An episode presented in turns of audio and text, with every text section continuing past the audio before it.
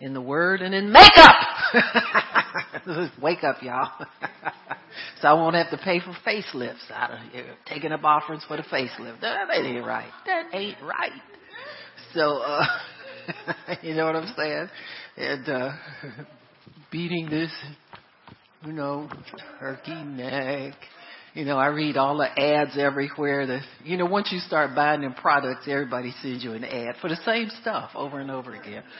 I realized I was buying the same stuff over and over again. Half the days I forget to put it on. And then I run home and say, oh, I got to get my, my neck cream there. Neck cream, eye cream, ear cream, knee cream, elbow cream. They got cream for everything that wrinkles, so prune cream. Anywho, y'all all awake with me? I'm waking up too. Praise God. So we're going to pray. Father in heaven, we thank you for the opportunity to come before your throne of grace. Oh, it's so wonderful. Everything's easy because of what Jesus did for us.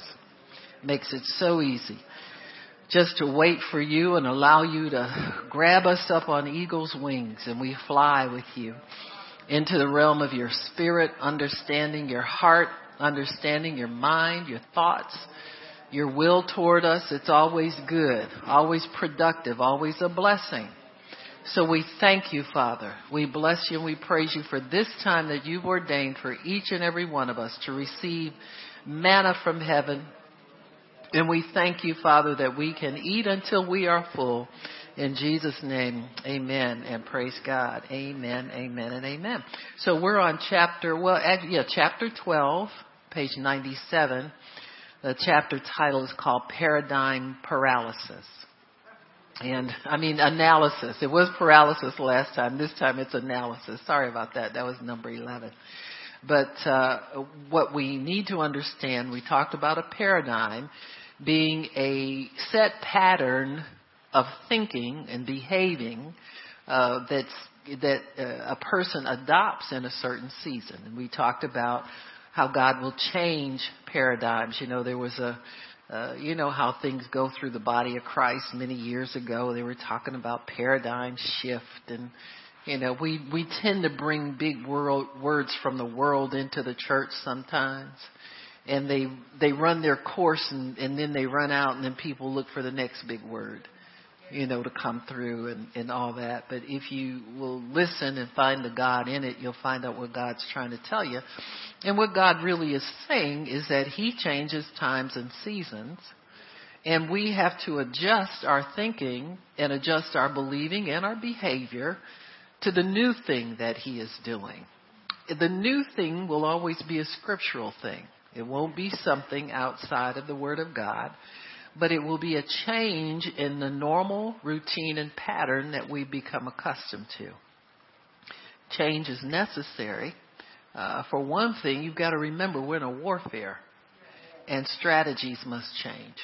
Many times God shifts and changes things because there needs to be a change in strategy so that the enemy doesn't get us in a predictable pattern so that we come to expect certain things and, and just stay in a, a routine and never allow God to add anything new uh, to our lives or, or do anything that will cause other people to benefit too.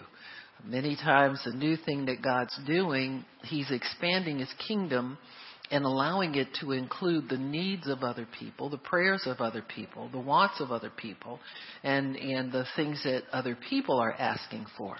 So if if you're the kind of person that that prays a lot for yourself, and we all do, but uh, thank God in this ministry we've been taught we can pray for other things as well. We're intercessors, not just people who are wanting everything for self.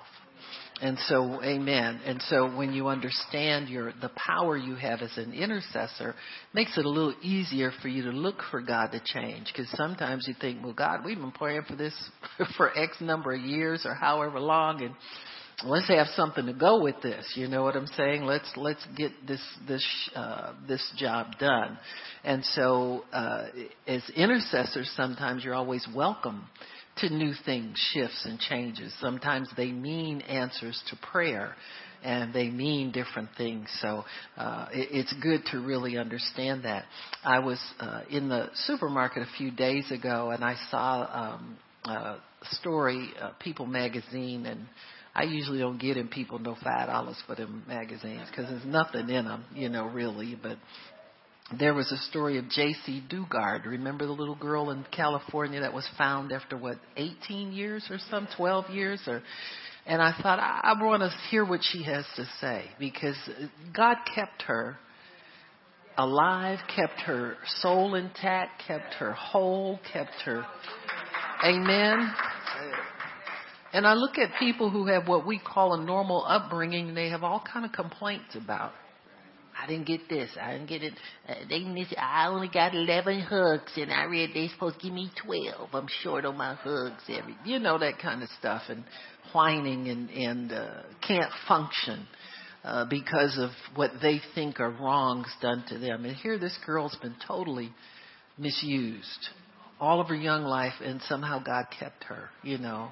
And so I'm always interested in things that break the mold, you know, that don't fit the paradigm. You know what I'm saying? So, it, because I know God's in it somewhere, you know, and I want to find out where God is, and I want to encourage myself that God can be in the most horrible situations in a very unique, in a very um, um, beautiful way. Just a wonderful thing can come of it. And so I'm I'm looking forward to God doing more. I'm looking forward to there be a shift in in the way that we do things and and an outpouring of more of his power. You know, these changes are not just a change but they've got to lead to more results in God, more understanding of God, more, more, more, more something, you know. So, and it's got to be in God, and so it's a good thing to understand when God is is changing things. There's a divine purpose for it. There's a payoff for the obedient always. Don't ever think that your labor is in vain and you won't get what you've been asking God for. If you'll do things God's way and just be faithful, be honest, uh, and be forthright before God. He's your best friend. You can tell him anything. He knows everything. He's not shocked by anything the devil makes you think. Because if he had his way, you'd only think his thoughts. He knows you got a devil to fight down here. And so I, I believe that this is a great season for us to open up before God and, and uh, just really be who we are in the Lord and allow God to use us, to talk to us, to be His friend, to know God is a great uh, uh, God and Savior, companion, friend. Uh, just to know Him is your everything. That's that's a this is a good season to experience God in every area of your life. So on page 97, we're talking about paradigm analysis.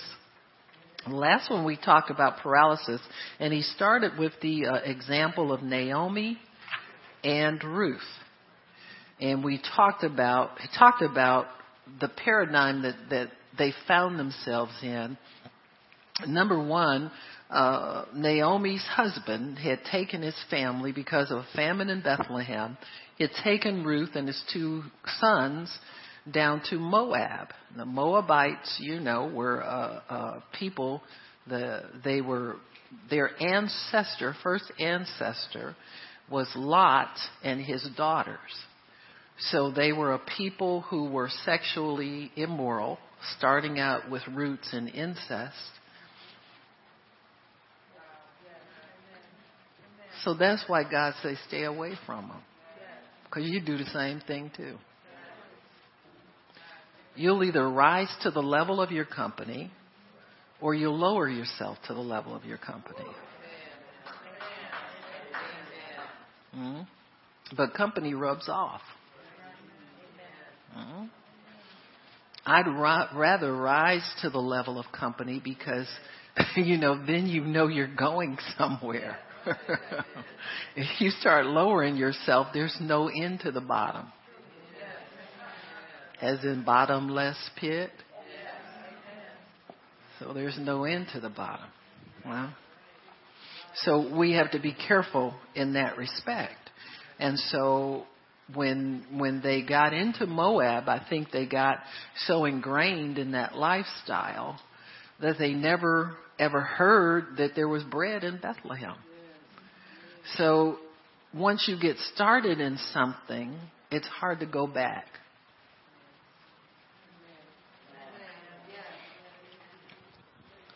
That's why God forbids certain things. Don't get started in the first place. No. Because it's hard to go back. Once you've lived as a righteous person and you start living unrighteously, it's hard to go back to righteous living. You know people right now that need to be in this ministry where God started them. And there's nothing stopping them. We're not stopping them from coming back. You know, we welcome them back. You you don't may not know it, but I send birthday cards to people once they start this ministry. I send them to them forever. Always send a greeting. Always send. I never pressure them, but I always love and give them a scripture and hope you're doing well. Happy birthday. Glad you made another year. Whatever, whatever. But but that is the open door that I feel people need to know that God is always there for them. You got me? keeps the devil from playing with their heads so much, you know, although he's playing al- already, but you have to keep a way for people to return to the Lord. So we don't throw anybody out. We don't tell people, you know, curse them when they leave. If you leave here, it's never going to go well for you. And many times that happens anyway. You understand what I'm saying? But you don't say that kind of stuff. It kind of goes without saying. If you're in disobedience, it's not going to go well for you, no matter where you go. But once you start down the road of bitterness, anger, resentment, God's not fair to me, the saints don't love me, they don't do anything. Once you start down that road, it's hard to get back on the road of loving your brother and loving your sister. And you understand what I'm saying? So it's good to keep short accounts with God. When you start seeing your heart turning bitter, uh, anger, resentment, don't want to get up to go to church, don't want to, you know, I don't want to go too often. I don't want to look like I need God. You know what I'm saying? All that stupid stuff people's minds go into. You know, it it it, it makes it different. You start crossing over into forbidden territory, and there's no guarantee you find the way back. See what I'm saying? You've no guarantee. God makes a way, but you got to get repentant before Him, and He's got to know that you're ready to make that move back again. God will do it, but you really got to humble yourself to do that. And so it's very important the company you keep. Got me? Even if company makes you feel a little uncomfortable. I remember feeling that way when I was a new Christian. It seemed like everybody knew more about God than I did. And then I realized I wasn't even supposed to be thinking about who knows the most. you know, you, sometimes your mind's so goofed up because you haven't been taught anything. So I realized my best best thing to do was sit down, be quiet, learn something. Got me? And amen. Quit worrying about being new. Uh huh. Just go and get fed. You got me? You know, uh, women when you bring your babies home, they don't worry about they the new baby in the house. They don't just ah! That's all they want is feed me. Ah! And they turn over and go to sleep just as happy. They don't. They don't know little juniors only two years old want to drag them out the crib and waiting for mama to go sit down somewhere take a nap. Woo! Now I got the baby all to myself. Yeah. So you worry about stuff like that. They're just scared getting fed. And I think that's the way we need to be as believers. Amen. Just be hungry for God all the time. Come in, get fed. Don't worry about nobody else sitting next to you. You know, that's what sheep do. They just come in, settle in, and get fed. So, and so when when uh, uh, uh, Elimelech took his family down to Moab, they were starving. They were looking for food. And what they found was more than food. They found a different culture and a different lifestyle, uh, different things that, that they let rub off on them. Got me? I remember in the 60s, everybody was uh, so uh, enthralled with Eastern religion. You got me? Many Christians went over to Buddhism and all kinds of stuff. And I said, well, if you're used to being in the presence of a living God, you keep messing around with Buddha and you get sick of hit, hitting that dead wall, you know, you'll come back to God, you know, where there's life. Can't live over there. And so that's the way it is with anything that we're not called to. There's death there. And we need to understand that you can always repent, humble yourself, and come back into life. And so that's what was needed with Ruth, with Naomi and Ruth. When they eventually, uh, all the men died. The husband died, the sons died. And they were left alone. Sometimes you don't see God until what you've been following dies. Well, that, went that went over a little bit. You know, you catch it. If it's leading you the wrong way, it's gonna die. And you can save yourself some trouble by killing it. Because you can walk away at any time from anything that's keeping you from serving God. You understand what I'm saying? That's why the Bible says, reckon yourself dead to sin and alive unto righteousness. Amen. Sin has death for us. You don't want to go back there. So, Ruth and Naomi kind of get stuck with each other. There was another daughter in law uh, who eventually separated from them. And so when it was just the two of them left, it seemed like the struggle was over and traveling got easier. God wants you to travel in a certain way with a certain company, and extra company is just going to keep you, slow you down. So you've got to lighten your load and go on in the way God wants you to go. So in page 97, we see the two of them have returned to Bethlehem because they heard there was bread there. So this severe famine is over in Bethlehem just think if that famine had ended, we don't know when it ended. We just know when they heard about. There might have been bread there where, when the husband and the two sons were still alive. Let's see, when sometimes when people make up their minds to do something, they're not open to hear anything different than what they've decided.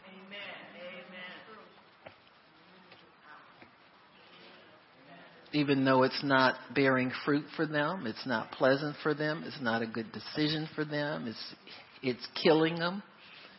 You know? Well many times people when they make crazy decisions like they'll start taking drugs or you know, married man decides he's going to start sneaking around, slipping around. They don't like changing because they made their mind up already. Even though evidence is to the contrary, you know. The other woman is throwing you out, throwing your clothes on the street. Your wife never threw that stuff out because she was taking care of it, ironing it, and washing it for you. She has something invested in you. Because wives do that. Huh? Hoes don't. They don't wash your clothes. And you better not get sick on them. They take you down the hospice so quick and dump you off in front of there. You know, just talking. Little Howard, turn your volume up. You, you keep everybody else's. You turn your volume up. So keep you on the straight and narrow. Huh? Woo! Just saying. Okay. So be careful the company you keep. You know, just be careful the company you keep, man. You can tell a wife in a minute uh, from somebody who's just going to be in and out of your life. Uh, you waiting for me to tell you how. I just told you how. They care about you and everything that concerns you. Mm-hmm.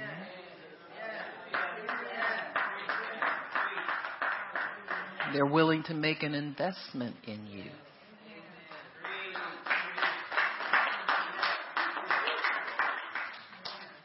They care about what makes you comfortable. Hmm? I got some amens on that. You're working on it, right? Working on it. Long, as long as you're working on it. Huh? That's true. That's true. I trained my ears when, when I was married. I trained my ears that if my husband said he liked something, I made sure I found it and brought it home for him. Isn't that right, Miss Karen? Yeah, that's right, girlfriend. You got me? That's what Proverbs 31, you know, the chapter you ripped out of your Bible. That's, uh,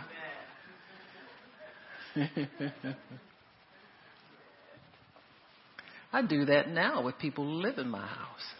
You got me? I know they like something, I bring it home.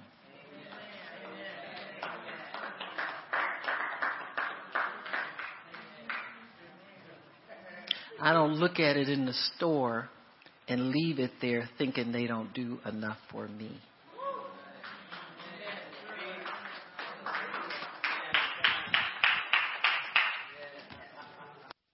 Now, how we get down this road?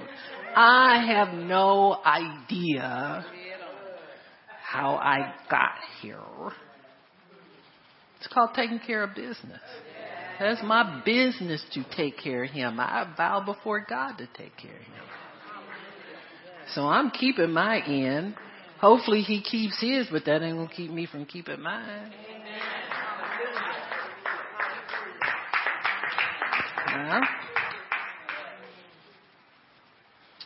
So when when Ruth and Naomi got back to Bethlehem, Ruth was kind of embarrassed about her condition. She had been to Moab and had not fared well down there. She lost both, all the men in her life were gone.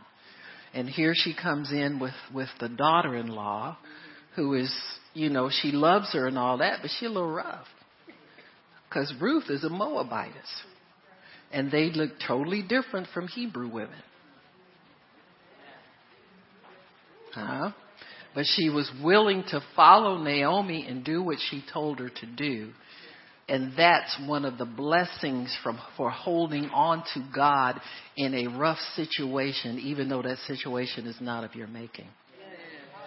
You can come out with treasure in earthen vessel. You can come out with some kind of reward in these situations. If you find yourself stuck there, continue to be who God called you to be, and you'll find there's reward there for you for doing that.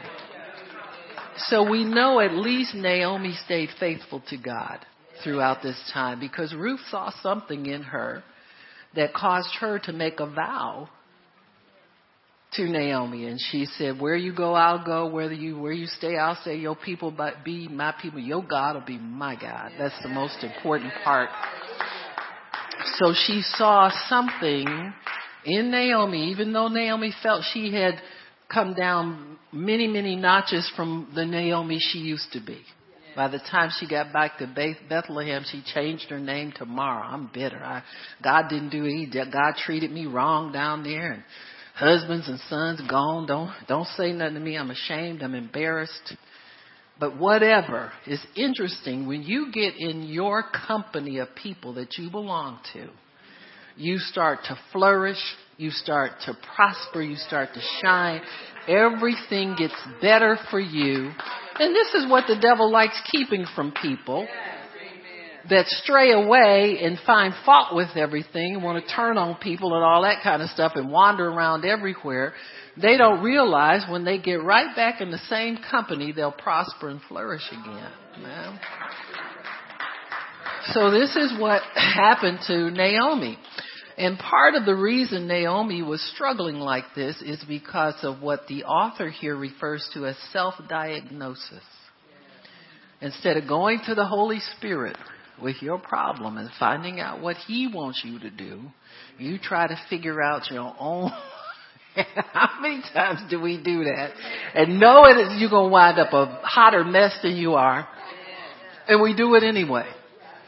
Instead of going to God and say, God, you know what? I really messed up. Let's just get all this stuff off the table and start off. If you got to get me down to I'm just saved or I ain't sure I'm saved, just bust me down to that level and we'll build from there. Got me? We always want to hold on to everything, think if we let go of a little bit, it's going to be very tragic. And we need to let go of the whole thing. And so Ruth, when she got back to Bethlehem, she realized that she was a totally different person. The years had not gone well for her. And she, she kind of like tried to wander through this herself instead of allowing the Lord to bring her, refresh her and renew her, restore her and bring her to where she needed to be. If we'll let go, like we, we always say the old phrase, let go and let God. If we do that for real, it's miraculous what He'll do for us. We're always trying to figure it out. Hold on to this. Don't let go of that. This, I can't miss. I can't be missing on this now. I gotta have this.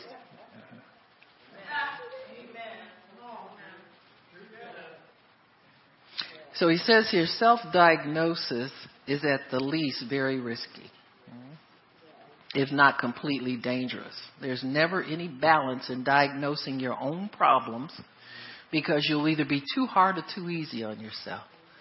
Like the apostle Paul said in 2 Corinthians 10:12, comparing ourselves or measuring themselves by themselves. He said, we dare not class ourselves or compare ourselves with those who commend themselves. But they, measuring themselves by themselves, are comparing themselves among themselves, are not wise. So anyway, you are not your standard. God is. Amen. Your neighbor is not your standard. God is. Huh? So you can't compare yourself with another human being and come up with the right answer. Huh? So many people live a discouraged life because instead of looking to Jesus, look in the Word and see what's for you. We're always looking at the Joneses, trying to keep up with them. And, well, I got to have this and I got to have it. You don't know what God has for you. Huh? Just keep your nose in the Word. It's amazing the riches that glory God has for us at finger at fingertip level and we're so looking at something else that we think is so far away. Well, it's far away because it's not for you. It's never going to be near for you, huh? But if you'll embrace what God has for you, you know, somehow we think God's not good, like He's not going to be good to us. And He's already good to you. Huh? Thanksgiving will put you in a different frame of mind totally. Huh? It will. I was thinking about this the other day you know how sometimes uh, parents, when your children grow up and get to be bigger, they start smarting off. Well, I want to have this shoe, and I don't like it. You remember uh, Gigi? They used to call them shoes buddies, the tennis shoes that didn't have a name on them. Call them buddies. Say, "Mommy, you wearing them buddies all the time?" you know, because they didn't have a label in them. Amen. And and the parent can be looking at it uh, being so thankful. Man, no matter what happened in our lives, God always provided for us. And the kid hates it. You see what I'm saying? Don't come into agreement with your kid. Because eventually he'll start to be thankful. You understand? When life starts to hit him, he'll start to get really, really thankful.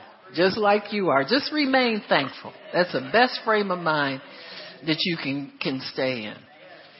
And he says that when you compare yourself against yourself or other human beings, you're not being wise.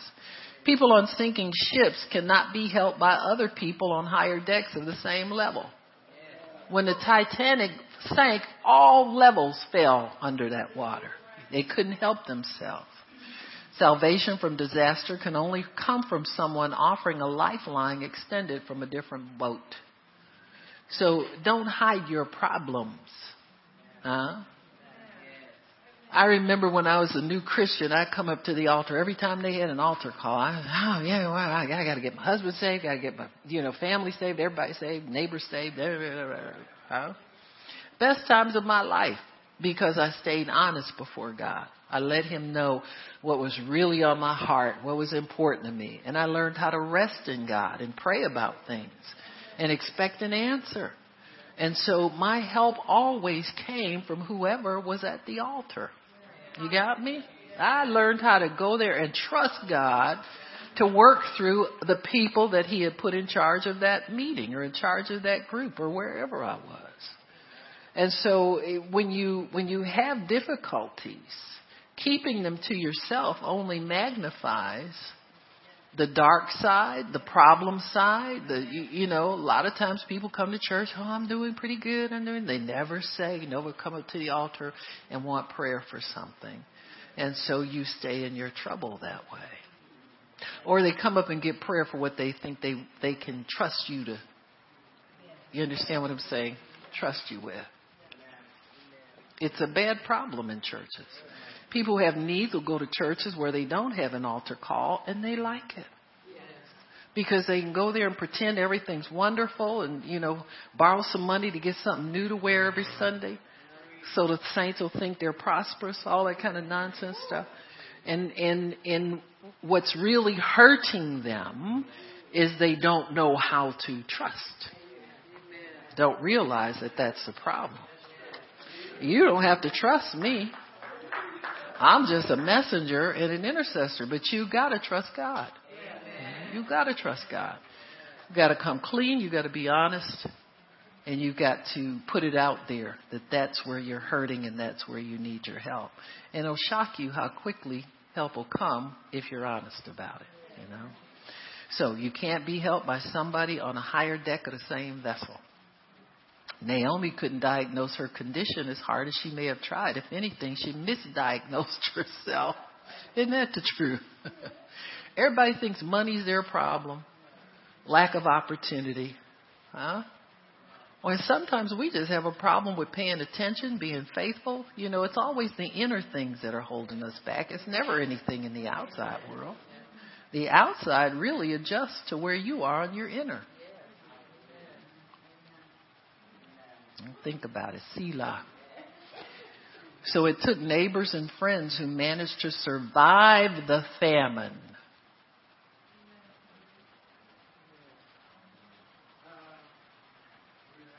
If somebody's going to help you, they've got to be somebody who's come through victoriously, not somebody who's down in the dumps where you are. Got me? They survived the famine. Survivors can help you know how to survive, how to be victorious. You don't go to somebody. You know, it's amazing. Sometimes we'll go to people because we know they're in the dumps and we want to commiserate with them. Huh? We don't have we don't have to straighten up in our conversation when we talk to her. We can just be raggedy and say anything. And, you know what I'm saying? Go to somebody that's tough to talk to sometimes and see if God won't help you more.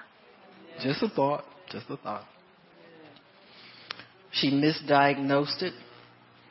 It took neighbors and friends who managed to survive the famine in Bethlehem to analyze her problems and prescribe a remedy. So those people who have victory, those people who have a testimony can help you more than those who do not. They saw what Naomi couldn't see and implemented strategies to help her recover and enjoy her life again. The response of Naomi's Bethlehem friends reveals some valuable paradigm principles that, if applied, will help end your paradigm paralysis and move you into your new season of favor and blessing. So here again, you can't move into the new with the old mindset, the old goals, the old discouragement, all that old stuff. You've got to shake that and step into the new. First of all, they did not allow Naomi's past paradigm of loss to determine her identity. You didn't hear anybody say they gave her money, they gave her a place to stay. They need to work on her identity. Huh? Because when your mind is confused and your mind is clouded, you forget, you lose sight of who you are. Huh? You lose sight of the fact that you're a child of God, that you're an heir of all things, that you're victorious over all the power of darkness. You lose sight of that. Identity is always the crisis in life. Look at Adam and Eve. The more Eve talked to the serpent, the more she lost who she was. Who you associate with determines your level of living. By talking to the devil and listening to what and considering what he said, she lowered who she was in her own eyes to the point where she forgot she was made in the image of God and thought that if she obeyed the serpent, she would be like God when she was like him already. Well, that ought to be a solution to most of our problems. Huh? We're trying to be somebody when God's already told us we are. Huh? Shopping, buying, wanting, trying to look a certain way, buy certain clothes, got to have certain labels, all that, trying to be something we already are. Huh? You can never be better than what God created you to be. Never be more than what He created you to be. I don't care how much of the devil stuff you acquire, you will never get to a higher place in living than what you understand about what God's put inside of you.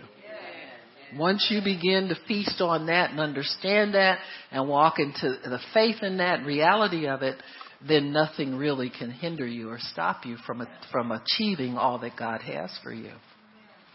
So they didn't know, they didn't allow Naomi's past to determine her identity. Instead, the people of Bethlehem continue to call her by her given name.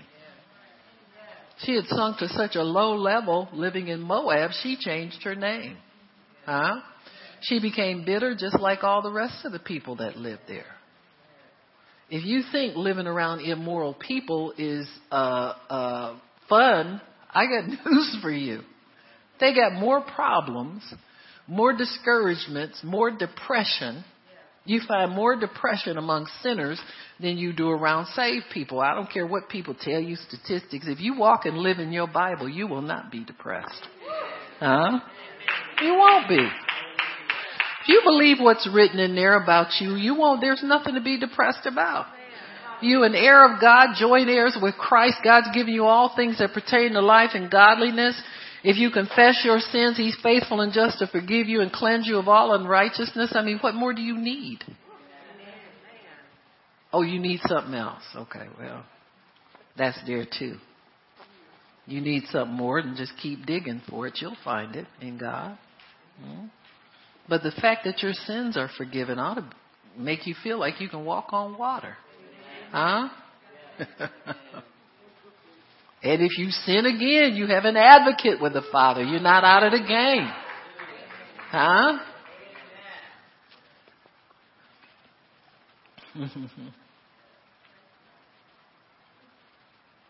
she talks about, they talk about everything that Naomi has suffered, you know. Her husband's died, two sons died, daughter in law walked away. They say, We understand all that, but you're still Naomi. Huh? You're still beautiful, you're still fruitful. Huh? says you don't feel good, but you are good. The word Naomi means pleasant. You're not bitter, you're pleasant. Start believing in yourself again, Naomi. Start breathing breath into yourself again, breathing life into who you are. The people of Bethlehem had already moved into their new paradigm of prosperity. And they were determined to bring Naomi with them. She was not going to be the downer in the town. So they brought her up instead of letting her bring them down. Whenever you're in a group of individuals, you have a choice.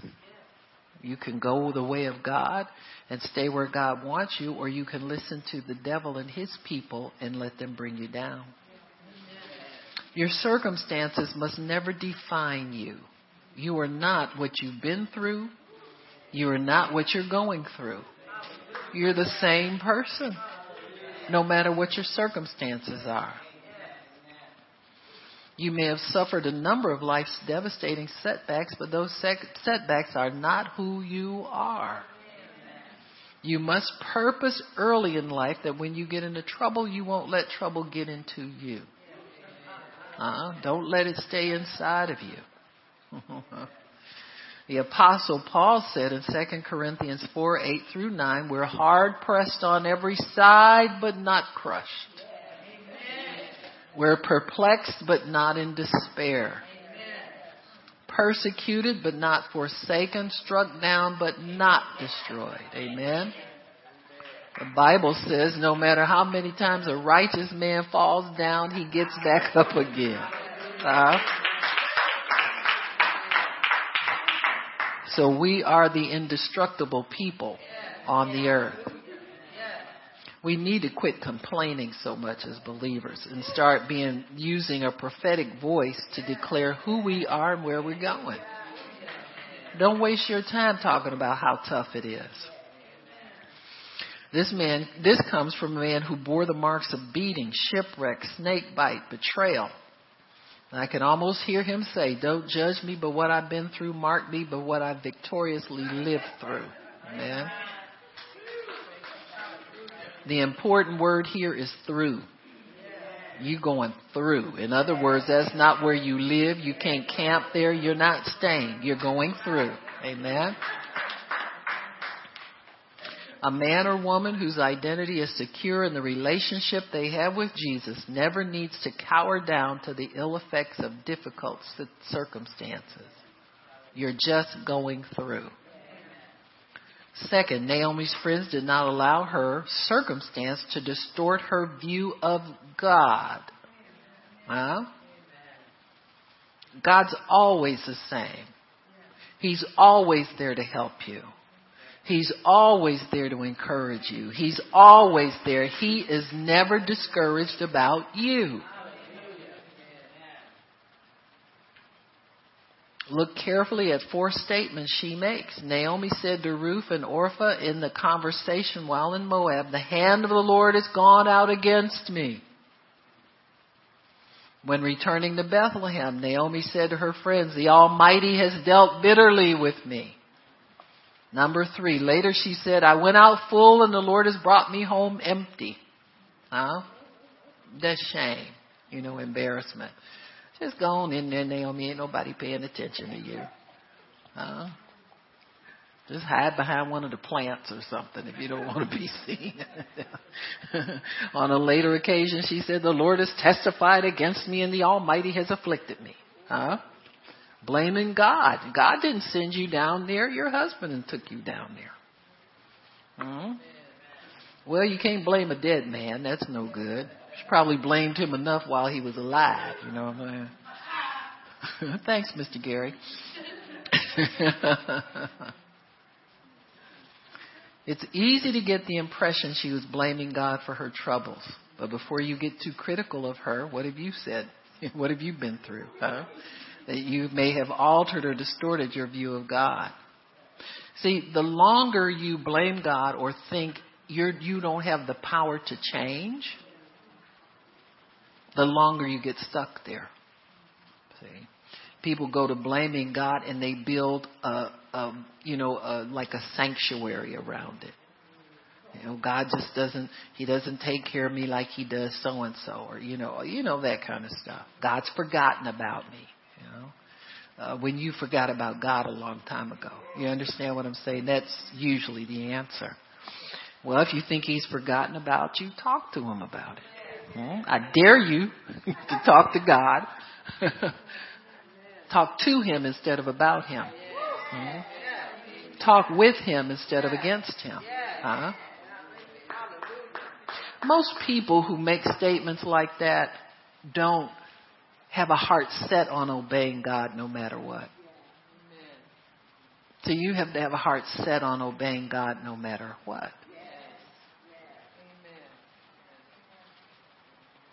God hasn't forgotten about you.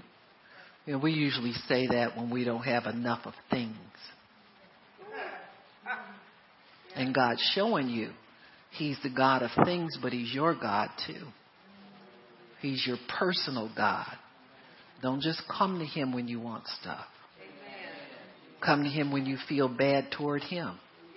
Come to Him when you think He's forgotten about you. Come to Him when you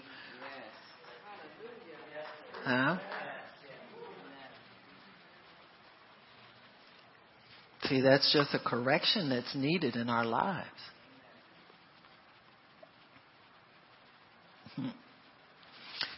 What you've been through may have altered and even distorted your view of God. Even everything Naomi said was a result of a belief system that had been grossly affected by her troubles.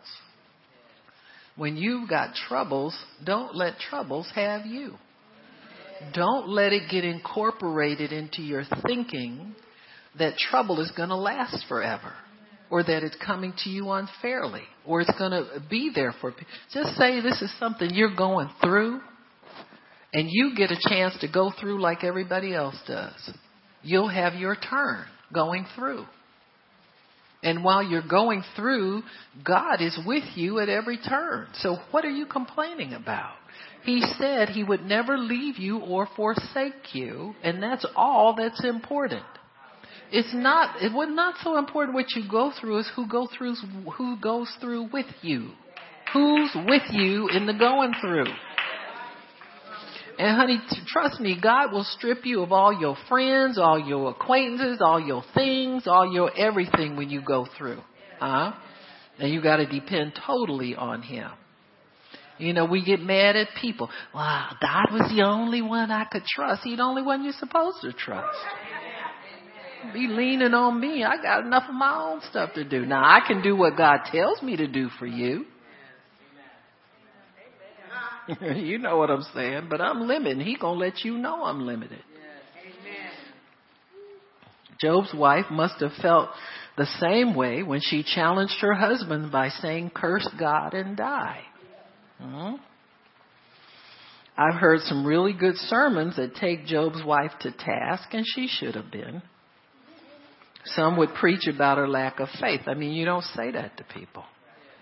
I mean, even though there's a reason for it, I get sick of people excusing sin and bad behavior because they want to understand it. You don't have to understand sin. Just do the right thing. Huh? Some knowledgeable authors and speakers have referred to her as an accomplice of Satan, and she was. He, Job said she was. He called her a witch. See, it's a supreme test of God when you can obey God rather than a spouse uh, rather than somebody you dearly love. And that was one of Job's tests he had to go through.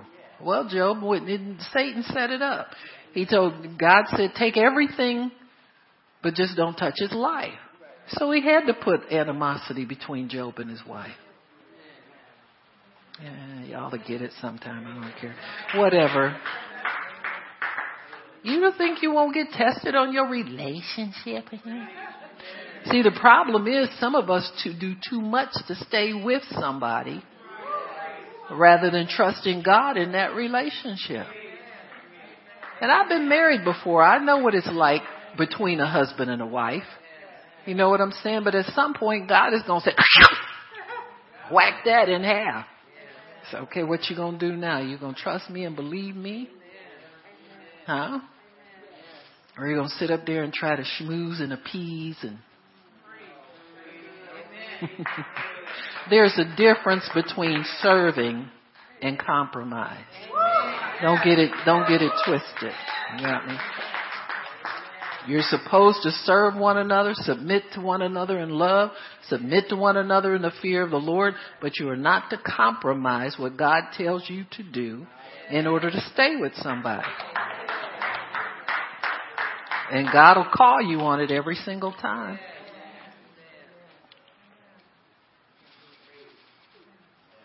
She had lost some things. Her troubles had altered her perspective. We're on page 100. She had lost the same home and security Job lost. No longer could she claim her place in society. But what's more, her, her children, ten of them had been killed. We're talking about Job's wife. But she, to me, needed to find her own peace with God. Get up off your husband and get on your knees. See, a good wife would not be telling her husband to curse God and die. She'd be interceding for him that he hold on to the Lord. Because if he curses God and dies, he probably going to take you with him.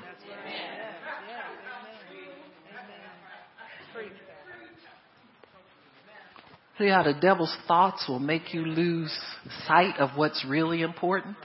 Huh? With every recollection of those ten children, the view of Job's wife was altered a little more. Well, you don't know that. You just assume that because you're looking on the human side. But if you look on the spiritual side, look at what women like uh, Abigail, Naboth's wife did, Nabal's wife. Huh? When the going got tough, she dug down deeper. She never left that crazy man. She never talked bad in front of the servants about him. She dug down in there and did what she needed to do to keep living. You do what you need to do in God to stay alive. Huh? When it came to everybody in that place getting murdered, she decided to intercede on behalf of her husband who was wrong and crazy and was wrong all the time. Huh? And then God killed him.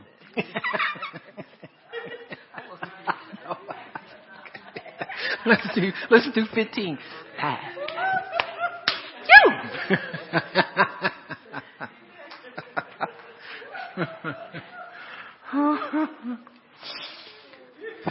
you know what I'm saying? Sometimes you don't need to do anything but be cool.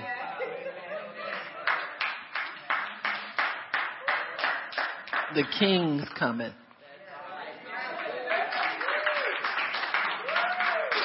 You just be cool until the king gets here. Got me? Nowadays, God don't kill people; He saves them. You know, He'll bring them into the kingdom. But I did put that out there for some of us who just like a little sizzle. You like that, Howard? You felt that sizzle. we just want to get a little sizzle. Huh? You must gain a new perspective by climbing into a higher vantage point. If you think you want to curse God and die, you think it can't get any worse, it can. Trust me, it can. So you need to start reversing it now. Understand who you are. Understand who God is. You can still call on Him. You can still pray. You can still uh, make uh, offerings. You can still do be obedient. You can still don't ever sat, don't ever uh, settle for halfway obedience because you're mad at God. Don't withhold anything from God because you think He's not going to bless you anyway. Always give 100%. That's what he's looking for. The reason you stuck where you are is you're not a 100% giver. Always got to withhold a little bit because you ain't sure if God's going to come through for you. Well, he won't if you keep doing that. You must gain a new perspective by climbing to a higher vantage point. In other words, start seeing things the way God sees it. That's your problem. You're looking too low, living too low, thinking too low.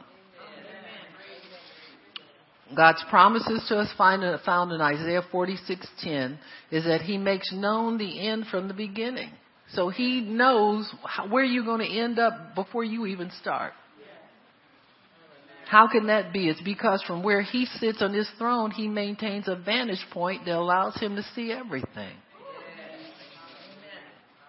And he'll take you up there too. So you can see where you're going. You're not serving him blindly. You're not serving him for no reason. He'll show you what's for you. You just gotta believe it. If you don't hold on to what God has for you, you'll start looking around on the low level and start coveting what you see. Huh? So that's why he wants you up on a higher plane with him so you can be seated in heavenly places and see what He has for you and start going after it. People always get distracted. You're on the road to where God wants you to go and all of a sudden comes, some comes up and takes your attention away from it. And you start following after that. Well, stay on where God has you. Whatever the words of Job's wife did or didn't do for her husband, Job used them as a catalyst to regain his own determination. See, the devil can work for you sometimes. You get mad enough at him, you'll get up off your bed of affliction.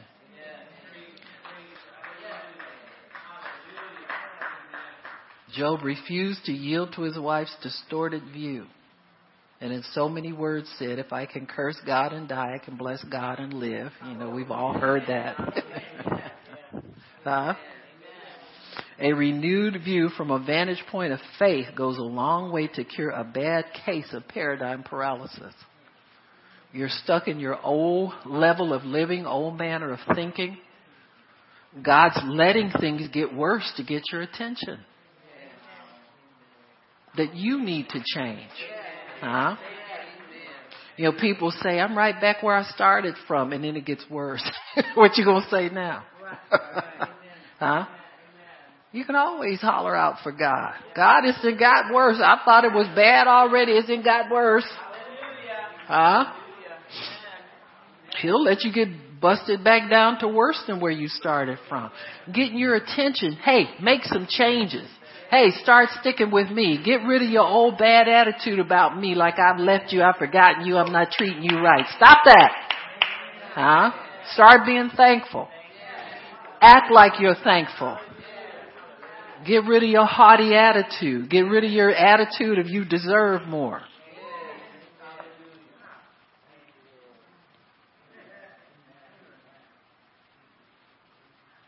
The third principle leading to Naomi's recovery is seen in how her friends refuse to allow an old paradigm to devalue her potential. And that's really what's happening. Our old way of thinking, because we hold on to it, devalues our potential. Hmm? You don't see yourself as going where God told you you were going to go 10 years ago. You don't see yourself is having the same potential in his promises as you did 10, 15 years ago. You don't see yourself that way because of what you've been through. By her own admission, she returned to Bethlehem empty. You know, in a way, that's good. Because if you've gotten rid of everything you've been holding on to, you're in a pretty good position. Because you can't lose nothing now. nothing to lose. Huh? In her estimation, she had nothing to show for the 10 years she'd spent in Moab, but that's not entirely true. Actually, Naomi was burdened with more emotional baggage than she would ever have been able to unpack. So your emotional baggage is really what God wants you to let go of. And you're holding on to it, confessing it, thinking that it's the end of the road for you. And it's really not. Or every day you're scrambling to hold on to your nothingness. You just need to let it go. Let it go, let it go. You understand what I'm saying? Just drop it. Cut the shenanigans. Her speech revealed her bitterness, and some of her decisions displayed her hurt. Everywhere you look, it's easy to see the extreme cost of Naomi's 10 year journey. Yet the fact she came back with someone, see, this is the purpose sometimes of your experiences. If there's some fruit, Naomi must have stayed faithful to God some way because there's fruit to prove that. There's little Ruth following her around, devoted. And Naomi's probably looked back at her sometimes and say, you know, you remind me of me when I was. You understand what I'm saying? Huh? That's why God gives you children. You can look back at them and see hope and promise, huh? And a future. And it'll motivate you to keep going if you can get in your right mind. Everywhere you look, it's easy to see the extreme cost of her 10 year journey. She came back with someone of character, integrity, and beauty in her daughter in law, Ruth. It speaks volumes about the faint light of potential that still shined in Naomi's life. You can't always help getting into trouble. Trouble comes to us because, according to the Bible, it is there for everybody. Huh? It's going to rain on the just and the unjust. You can count on it. It wasn't entirely Naomi's choice to go to Moab. She was taken there by a discouraged husband. While you can't always avoid getting into Moab, you do have a say about what you take away from there. Stuff will accumulate and attach itself as you journey through your own Moab, difficult times. In Naomi's case, Orpah and Ruth attached themselves to her for a while. However, at the crossroads of choice and destiny, Naomi maintained the ability to allow uh, the right one to leave and the right one to stay. Amen. You have to put it to a hard test. God, I'm willing to walk away from all of this if it was a big mistake I made in my life. God, if my husband never comes back, I'm still going to serve you. I, I've been there. I mean, and mine didn't go nowhere. I mean, he went, but you know what I'm saying. If we never get along, if I never, he never gets to be a good husband to me, I'm staying with you, God. Huh? if I shouldn't have married him. You understand me what I'm saying? I'm staying with you, God. You show me. You got me? You got to be honest, folks. You thinking it anyway. You just scared to say it. Don't be scared to say it. God knows that's what's in there. Get it on out there where y'all let it go, let it go. Let it, well, whatever. Wrong. well, I thought I was at uh, the Voice for a minute. Y'all turn around. you probably stay turn around and say next. um, it's true. The fourth principle demonstrated by the citizens of Bethlehem would have been the most important because they refused to permit Naomi's circumstances to destroy her role in messianic destiny. When you give people the word, when you encourage them with God, you are allowing them to experience their destiny in God, in Jesus Christ. And that is so important. I look at people sometimes and I know they're blinded to their potential in God. And I say, God, if they only knew, if they only understood where they can go in you. Huh? When I was younger in the Lord, I was doing things by faith. But God's taught me how to evaluate people not by how they treat me, See, that'll blind you every single time. Or how much they give, or how often they come to church, or all of the things that we look at sometimes to look at worth in a person. But I've been allowed to see potential in people in God. And I've been able to learn how to respond more to their potential than their current condition. Do you understand what I'm saying? So if I preach to you or I correct you, it's because I'm trying to get you to see the great potential that you have in God. If you'll follow His laws, there's a price to getting it out of you. Huh? And the more you wiggle and squirm and try to get out of obedience to God, the harder it gets for you to live in your potential. And that's where Naomi was. She didn't feel she had any potential because of circumstances and things that she didn't have. Don't you dare let circumstances or things separate you from your potential in God. Well, somebody understands it. You got to understand this, folks. When we go through things, God is separating us from emotion. He's separating us from our flesh. He's separating us from baggage, from everything that'll hold us down to free us up to recognize our true potential in Him. You realize your potential has to do with more than whether or not you get a big paycheck and a raise?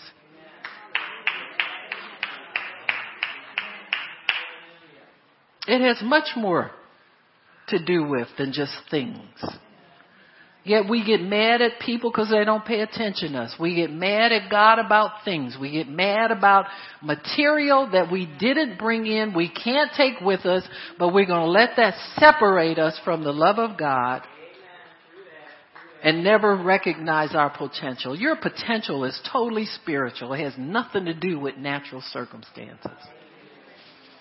And God is developing, He's putting you through fire to burn away distractions, the flesh, fleshly desires, lust, covetousness, all the junk that we still have hanging on us. can't move forward for being dragged down by what we don't have and say we gotta have it to be happy. We ought to be ashamed.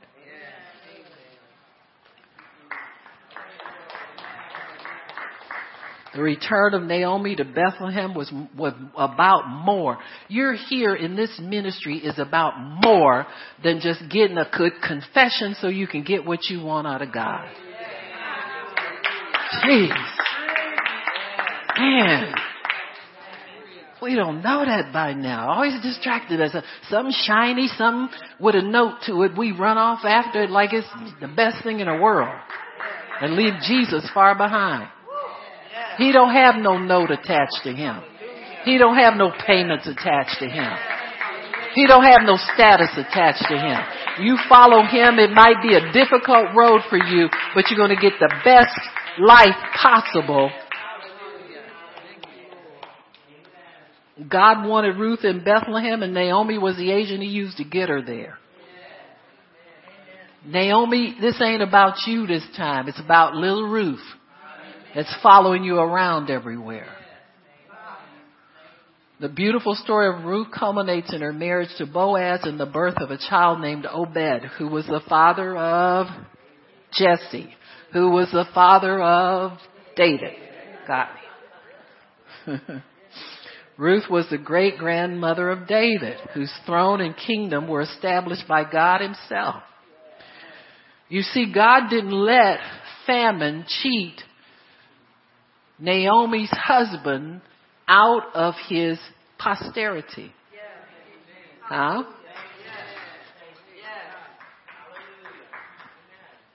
Nor did, did God allow it to cheat those boys, his sons, out of their earthly inheritance and their place in the line of David. Because Ruth never would have been introduced into that line had they had she not been married to one of those sons. See what I'm saying? And so God knows what He's doing. He knows He's waiting on us to wake up to something more in life than just what we can see. Huh? What we can eat, wear, and drink. Jesus says, ain't your life about more than that?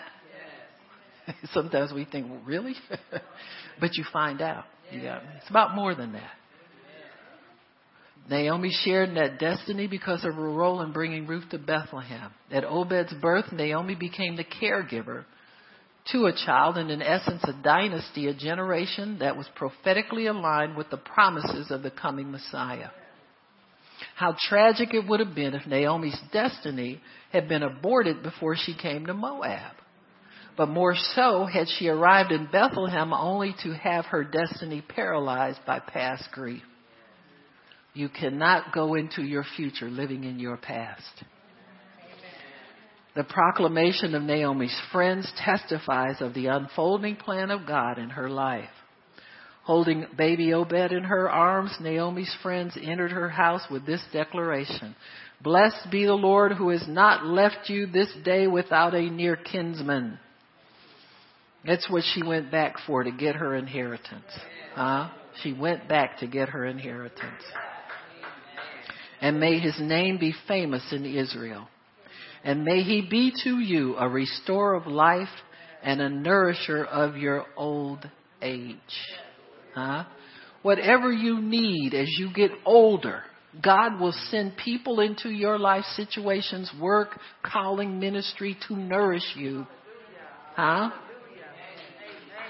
He will. You gotta let him. We gotta stop chasing other things chasing old stuff, chasing crazy ideas, and start recognizing who we are. The things you want to nourish you in your old life may not be what God's ordained for you to be nourished by. Just a thought. Same thing with your life where it is now. What you're looking at that's going to make you happy is not what God's ordained for you.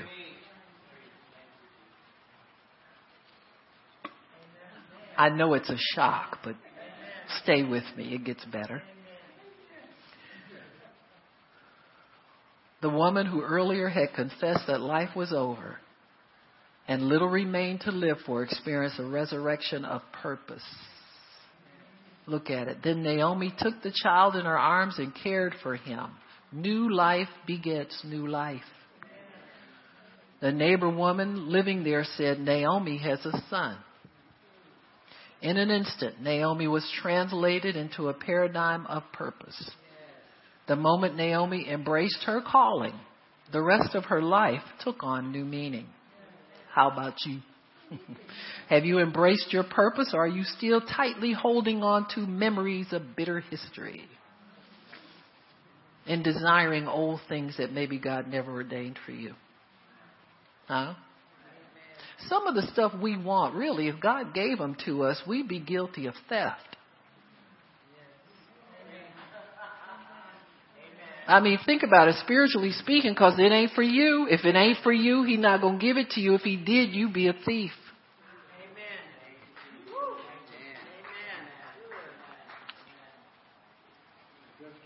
She was translated into a paradigm of purpose. The moment Naomi embraced her calling, the rest of her life took on new pe- meaning. Have you embraced the purpose that God has for you? Fully.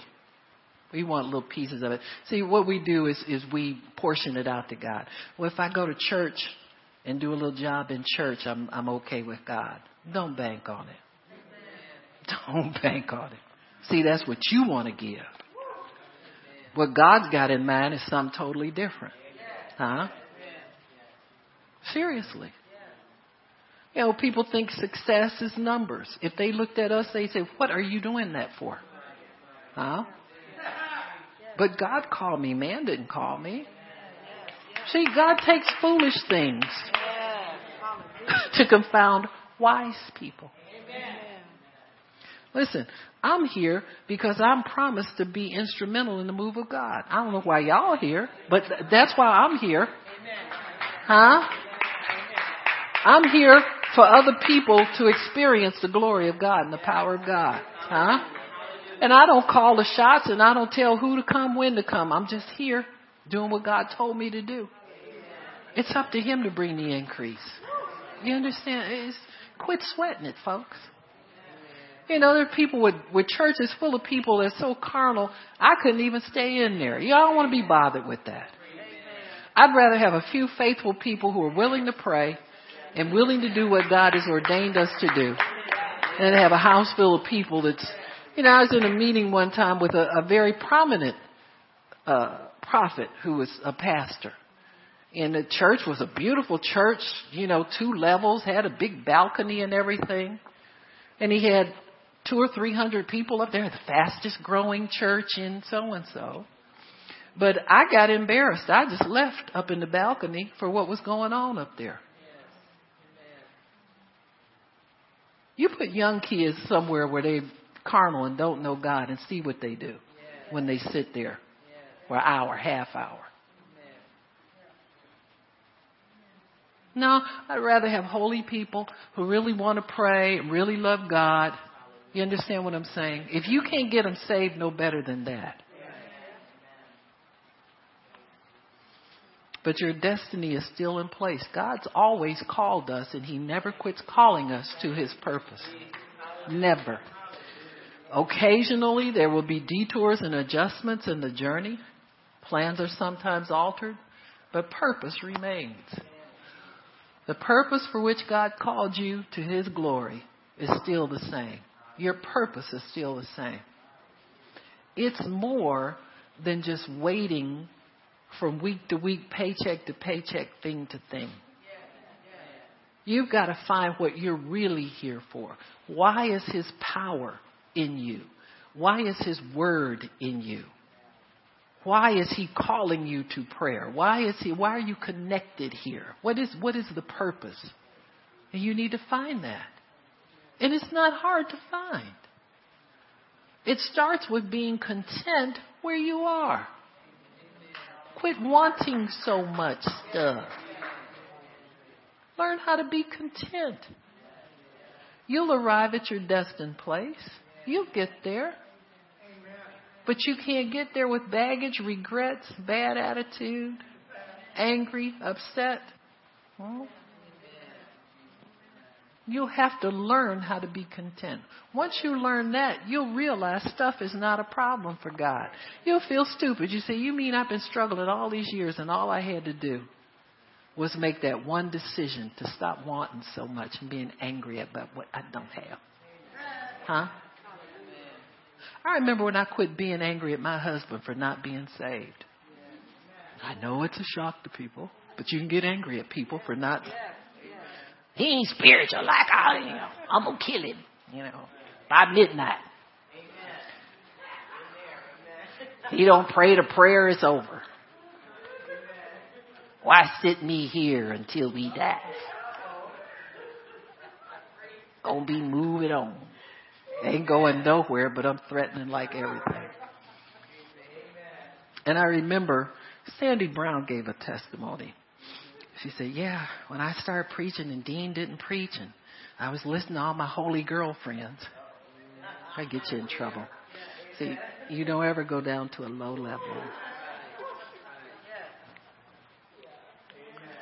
She said, I remember we were arguing about something I felt he should have done in a meeting, and I pulled a butcher knife on him. said, it was then I realized, God, I'm on a wrong road here. Straighten me out. Left Dean alone. And she realized what he was in her life for. Got me? And started being content there we can discontent ourselves to a, an ungodly, amen. We can discontent ourselves to an ungodly level. Amen. We have to learn how, where you are is where God put you as far as what you're believing and what you're expecting is concerned. And many times we plug up our wells of expectation with false things, past disappointments, bitterness. We're a victim. We didn't, we didn't choose this. It cho- chose us. Well, God's here with you in it. Huh? I don't care where you are. He's right here with you in it. He has never left you. See, we're looking for something else when God is right here. He's your biggest help. He's your greatest fan. He's the one who will never leave you or forsake you. Huh? He won't turn you down. He's always speaking to you. He's never, you know, not talking. You know how people get. And he's speaking right now. Huh? Or speaking at a distance. Huh? So we need to appreciate that. Amen. Appreciate who you are really. You're not things, you're you. You're more than the sum of what you've been through, more the sum of where you think you're going, and more than the sum of things that you want out of this life. Amen? You're headed for divine destiny. You have a divine destiny. While you're walking here on this material realm, you still have a divine destiny. Appreciate that and understand that God has called you to much more than what you even desire. Amen. Praise God. Father, we thank you for allowing us into your throne of grace. We have found mercy. We have found grace to help us in our time of need. And boy, do we need you. We need you, Lord. Need you more than ever. Let us renounce things that we think we need, Father. Let's just renounce that. You know, just within you. Just say, God, you know what? I've been struggling so hard to get things. I'm going to stop it. Stop it. Stop it. And look up to divine destiny. Nobody but you and the Lord. He's the only one you have to please, so focus on Him. And understand that that's okay with God. Amen. You're okay with him. Just love him and expect him to help you. Do what it be what he wants you to be for a change. That'll take a load off. Amen. Amen. Father, we thank you for that.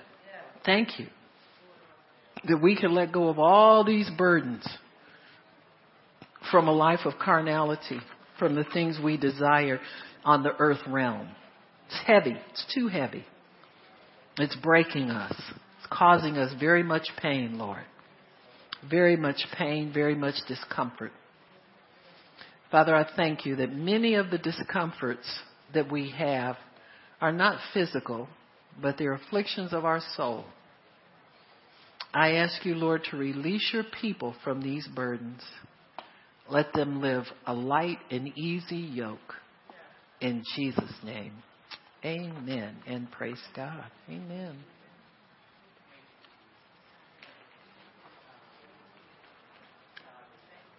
Well, the anointing's coming in. See, God heard that.